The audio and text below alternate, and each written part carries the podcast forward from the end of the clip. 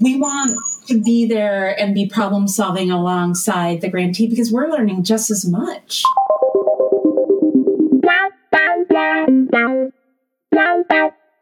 Hey guys, I'm Carlos Miranda, and welcome to What Donors Want, a podcast by IG Advisors.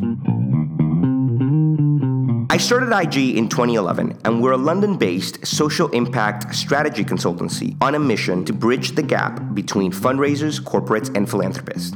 At IG, we have unique access to both donors and fundraisers and want to help them better understand one another. And so we bring you What Donors Want, a fresh, dynamic, and slightly irreverent view into major gifts fundraising from the donor's perspective. In each episode, we'll interview a donor and get right down to it. What do they actually want from the fundraisers who cultivate them. This advice and more straight from the donor's mouth. Welcome back to What Donors Want. I'm Rachel Stephenson Chef, and I'm a colleague of Carlos's from IG. I'm also the producer of What Donors Want, and I'm seriously excited for today's episode. We spoke with Jennifer Alcorn and Emily Inslee from the one and only Bill and Melinda Gates Foundation, which really needs no introduction. With an endowment of over 40 billion US dollars and an annual grant making budget of 4 billion, it's literally the largest foundation in the world, funded primarily by the Gates family and Warren Buffett. I'm joined here now by Carlos, who's going to tell us a little more about today's guests. Thanks for having me, Rachel. Feels good to be back after our Hewlett episode. So, as Rachel said, we chatted with two members of the Gates team Jennifer Alcorn, a senior program officer, and Emily Inslee, a program manager. Both Jen and Emily work at Gates Philanthropy Partners, which is Gates' registered 501c3 nonprofit that offers donors the opportunity to give to a Gates program alongside the foundation.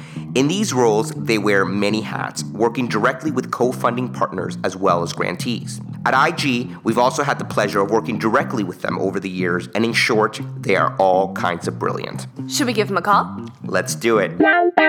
Welcome, Jen and Emily, to What Donors Want. We're so thrilled to have you on the show. Yeah, no, thank you for inviting us to be. Oh my gosh, it's a pleasure. So, we're going to start this off as we do with our other episodes by a fun get to know you speed round of questions, which is designed to be, you know, slightly silly, a bit cheeky as the Brits say, but also it's really to promote the idea that donors are people and that if you want to build fantastic relationships with a program officer or with a philanthropist that you have to get to know them in as a person and in a human way, which I think is especially resonant for a foundation like Gates, which is can be quite intimidating to some fundraisers. So please just say the first thing that comes to your mind. They are quite silly, and we could just get going. Are you ready? We are. Okay, question number one for Jen. If you could have any superpower, what would it be? I would be able to read people's minds. That, that's dangerous. That would terrify me. That's amazing. I know. That's why I want that superpower. All right, the next question is for Emily. What Hogwarts house Yeah. would you be in? Oh, Gryffindor. Obviously. I love them. oh, see, I would totally be Ravenclaw. Yeah, that- that- Yeah. that's, that's right. Yeah. You're, you're correct. Yeah. Jen, what was the last show that you binged? Oh gosh, I really want to have a very cool answer to this, but I don't. Because about two weeks ago, I had a sick child for six days, and all we did was binge watch kids shows.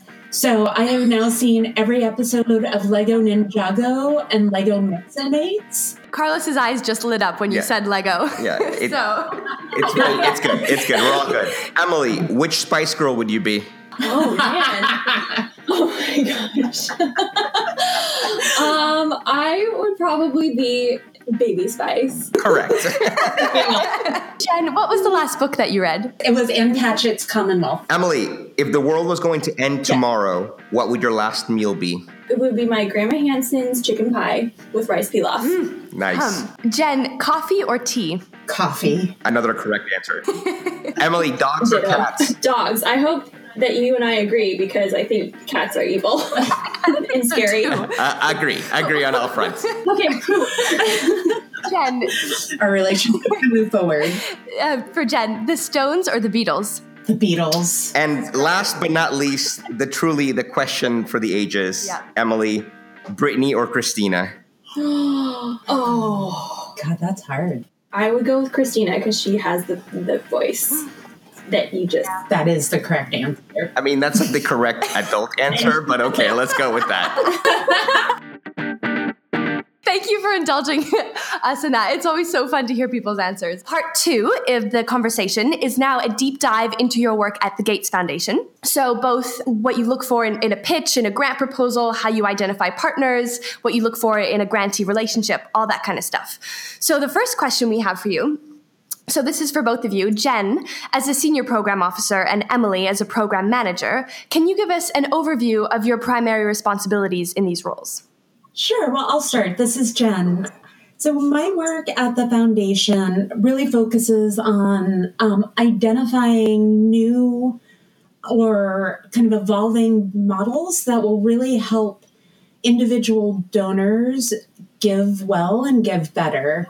And I get to do this in lots of different ways. Um, but it gets to be very creative and um, really fun. We get to work with a lot of people with a lot of really great ideas. Yeah, and Emily, and part of my role as program manager on the team is is focused on ensuring our team has you know really healthy business and operation systems in place so that our grant makers can you know meet our grant making budget each year um, along issues that support our goals, our short and long term goals. And part of my role is really um, supporting cross cutting initiatives that have to do with either innovative new ways of giving or new programs that our team is starting to pursue. Fantastic. Thank you.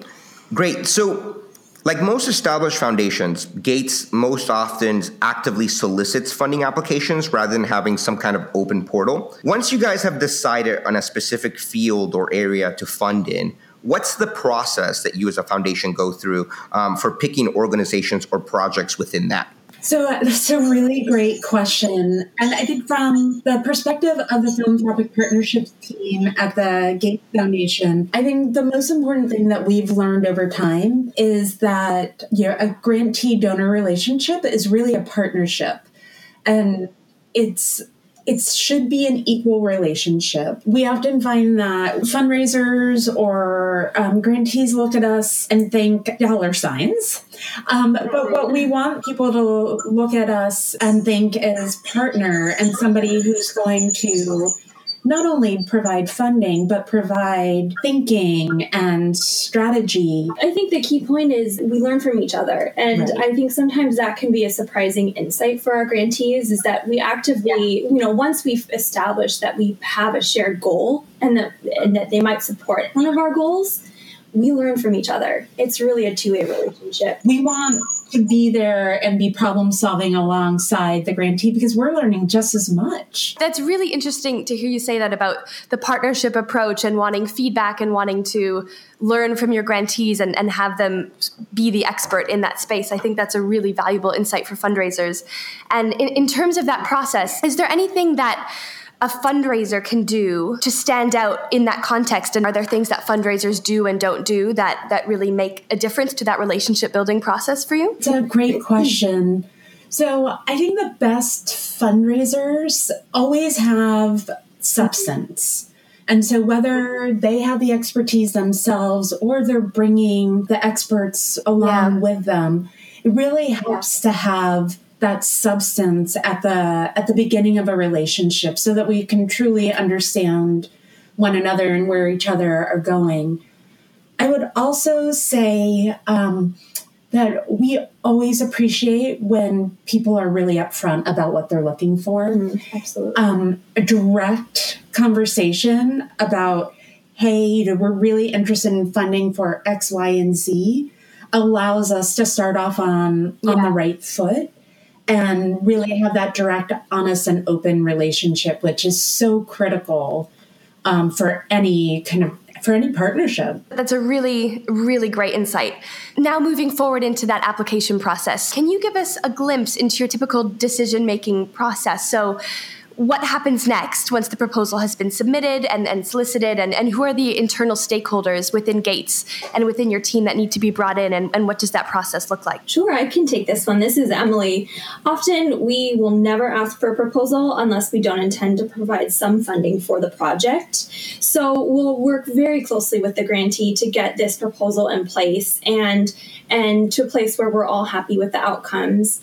To do that we have a series of stakeholders that that we um, solicit input from internally, including our director, of course. Sometimes the project will go up to our president level depending on yeah. what it is. But generally, what happens is we have a series of internal due diligence steps that are taken for every grant. Sometimes our legal experts will help us with a review. Sometimes our grant management partners will help us get a particular um, clause in the grant agreement that will help the project successfully run through the different milestones we establish. But generally, we get input and questions answered throughout that proposal process to avoid big surprises at the end for either party. On kind of keeping on the same theme. Sure. What is the most common mistake that fundraisers or organizations make with you guys at Gates? Don't push.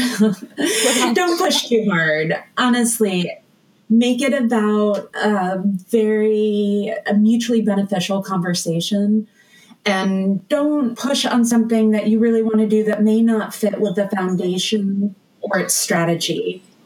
And I would say that's the the biggest mistake that fundraisers or um, potential partners have made in the past is not taking the time to understand the work that that our team is doing and then um, trying to align what it is that they're working on with that.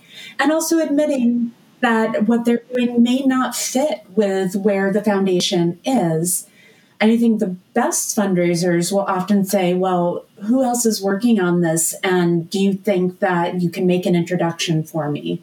So again, it's really having that open, direct conversation and treating this as, as a partnership. Yeah, I, that's really interesting to hear you say because we've heard that reflected and echoed in, in the other podcast guests that we've had. So I, I want to go back.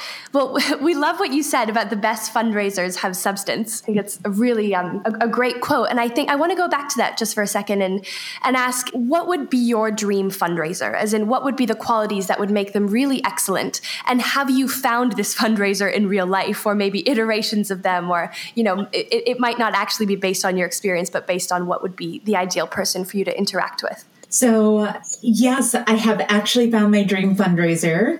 Um, and I don't know if I should name her on here or not.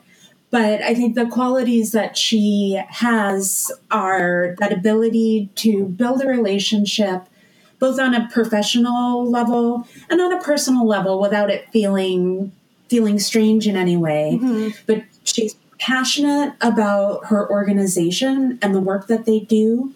She has expertise in that work and in the issue. Mm-hmm. And she's a strong advocate not only for the organization, but for the field as well. And so all of those things combined give her such validation when she sits with our team or even other teams in our foundation. And it makes it very easy for us to introduce her yeah. to other funders because we know that she has substance and that she will also tread very carefully with any relationship because she understands the importance of relationships. And to me, that's like the epitome of a good fundraiser has all of those elements. And especially that quality that you said, Jen, about not only, you know, letting her passion for her organization th- shine through, but putting it in the context of how it's helping the sector. I think that's really unique. And it yeah. really shines when we have partners or grantees who, or fundraisers who exhibit that quality. Yeah. Yeah. Oh, that's so great. And and do you so you spoke about the one or this one specific example of, of the dream fundraiser. Have you found that you've encountered that multiple times or is that kind of a unicorn in, in your relationships? Do you feel yeah.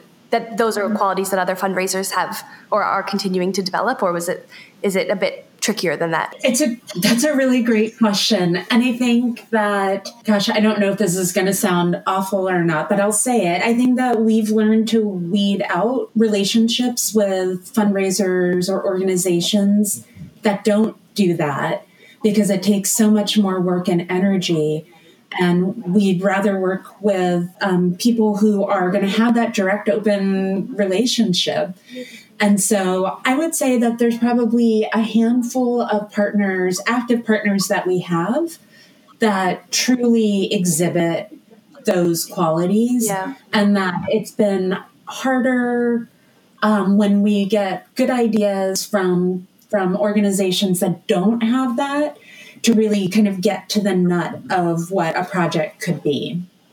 Yeah, absolutely. Excellent. Um, kind of on that same spirit, have there ever been an instance when an organization has really kind of knocked it out of the park um, so much that you've decided to kind of make an unusual grant or, or, or, kind of made an unusual request happen just because a relationship has been cultivated and and and um, trust has been built up so much over you know over time that's that someone's come to you with something that's outside of your remit or outside of the foundation's remit yet you feel like because you've supported them because you trusted them um, you're you're willing to kind of make an unusual um, an unusual request happen So I feel like every listener right now is holding their breath, hoping that we're about to say yes. yeah Probably. I'm to turn it over to Emily to take the air out of their dreams. Oh, crush it. Um, well, yeah, just the honest truth is that a, a, a project, a grantee, their idea has to be on our strategy. Um, we really don't shift our direction for one funder or partner or organization, no matter how much we love them and, and believe in their vision. What we can do is, you know, like Jen said earlier, refer them to our our network and open doors for them where we where we think it's appropriate. And that's something we're happy to do if we believe in their vision but it's not quite on strategy with what we do. Though i can say that we have had experience building on a project in a newer different way that we didn't expect up front because of how the partner performed. That's very cool. Wow. I think that's, thank you for being so honest with your answer. I think. I, no, I- Sorry, everybody. no, no, I think that's so valuable, and I don't think you took you know the air out at all. I think that's so fantastic that you're willing to make those introductions and provide other kinds of support, like you know opening doors when it's when it's a really fantastic cause. But I also think that a lot of fundraisers are very limited, like we all are, but fundraisers in particular are very limited in their time. And I think sometimes it's very easy if there's an existing relationship to say, oh, well, we'll just ask this funder that supports us or has supported us for many years for this particular thing, when you kind of know that it's not really on strategy. So I think sometimes it's about saving fundraisers time, energy, and, and money in terms of how, how they're going around asking. You know, well, it does. It saves us time too because we don't want to lead anybody lead anybody on. Absolutely. It's not fair, and again, it's about the relationship and having a strong relationship means being able to be honest with one another. Yeah, absolutely. So, moving forward again into uh, the different kinds of support that you do provide when it is a good strategic fit. Of course, in fundraising and for organizations, the holy grail is that unrestricted, flexible support, which many, you know, it, it takes a lot of relationship building usually, and sometimes even a get to know you grant for a foundation to make a commitment like that. At Gates, what would an organization and therefore a fundraiser representing them need to demonstrate in order to secure an unrestricted grant? Wow. So I would say on the philanthropic partnerships team, we have not really given a, a lot of unrestricted grants. I can say other parts of the foundation often do. And I you can, from personal experience, when I was a grantee to the foundation, I was really lucky to be part of an organization that did get one of the larger um, advocacy unrestricted grants. But it really took the organization that I worked for many, many years of proving itself and really, um, again, aligning itself with the foundation's strategy and really kind of following through on major initiatives enough enough to a point where the foundation felt that unrestricted grant money would allow that organization to do that even more, even better, and benefit the entire sector. I would say for the philanthropic partnerships team, it's rare. Um, we have we have done it maybe one or two times, Okay. and it's generally in in that case it was organization that was so closely aligned with what we were doing and we had worked with them for over a decade that we knew that that investment was going to continue to help them move forward and be innovative without needing our thought partnership on a regular basis. Again, it's rare for us, but we do we do it um, in certain circumstances. That's really interesting to hear, and I think that's a really valuable lesson for fundraisers in terms of it's possible if if um, you know if you keep the faith over many years. So once a grant has been committed, when you move into the stewardship phase of the donor journey, what are the most common mistakes that you see organizations making that might turn you off from making an additional grant for further years? I can take that one. Um, one of the major things is poor communication um, poor leadership from the staff to the board, all levels. It, it really shines through when when there's poor leadership behind um, the partner. Um, an inability to show impact in their progress reports. Um, that's something that we have. Luckily, we have resources to help the grantee improve over time. But if there is not a good communication stream between us and the and the partner, um, that really turns us away from providing future support and and along that communication line it's it's not sharing the real challenges with us and not admitting when something just isn't working. It's really hard to do when you're a partner and we understand that. Yeah. And so we absolutely value it when that conversation is brought to us. Yeah i think that's fantastic to hear that you're very open to to taking the, a risk in that way or, or, to discussing you know quote unquote failure or a mistake or, or a challenge rather with a grantee because it is something that many organizations have a lot of anxiety about. Can you think of um, of any examples or of, of when communication has been really poor with a grantee? Yeah, so not too long ago, we had a grantee who um, its board let its executive director go. And this was somebody that we knew really well and worked with, with for many years. And we did not get advance notice before um, a note went out to the entire community about the executive director leaving. And we are one of we're one of many funders, but we're one of the bigger funders. And that was really disappointing um, because we had that relationship and we relied on, on that person to really drive the strategy and the project forward.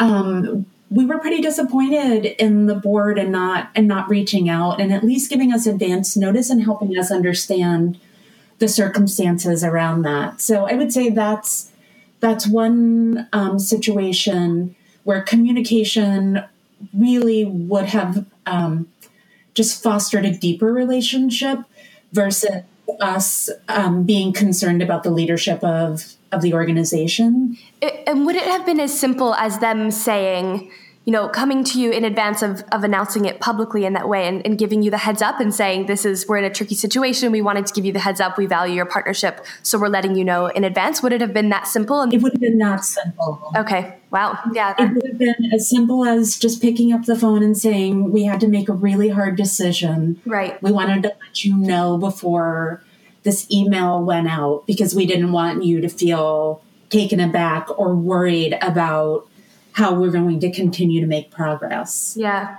Wow. That's a shame that it it's it's so simple and that they weren't able to do that, but it's really helpful. So thank you for sharing that. So, yeah. last question, um, and this is really for um, I'd love an answer from each of you. Um, what is the one key thing you want our listeners to take away from this conversation? Just one thing? Well, I mean, why limit it to one? I know. We I mean, Carlos, you know we like everything in three. Okay, well then, then do then do 3 People might not remember all three of them, but all right, let's do three. yeah, so I think for me, this is Jen. I think um, have substance, um, have the expertise in what you're talking to us about, and be honest and direct. So maybe that's four, but I consider honest and direct as one. That's one. That falls in one bucket. Yeah, and for me, I'd say just I love the have substance thing, and to complement that, I'd say be rigorous, be vigilant in your convictions and your passions. You, we're really at this moment of unparalleled opportunity right now. We have these new tools, we have information, data at our fingertips, and ready to be of service at lightning speed. And so, what really shines through is that personal connection that you can make with other people grounded in your passions and your strengths. That's fantastic. I have a quick follow-up question on that, just to to interrogate it a little bit. I mean, we love the what you said about fundraisers needing to have substance. I'm wondering, can you elaborate on that a little bit in terms of what exactly you mean by substance? Is that in terms of meeting a really genuine person who feels really connected to the cause, who's really grounded in their knowledge of it? Is that something different to you or what exactly do you mean by substance? Yeah so i think what we mean by substance is really understand what it is that you're asking us to fund. And you know you can represent an organization really well but not be able to go deep on what you're asking. And for us to have a substantive conversation we want to be talking with the people who really understand the project and what it is that they're asking. And they have that long term vision of, all right, we know where we want to start today. We have a pretty good idea of where we want to be in 10 years. And having that person at the table allows us to have a really strong idea about where the project will go and who we're going to be working with.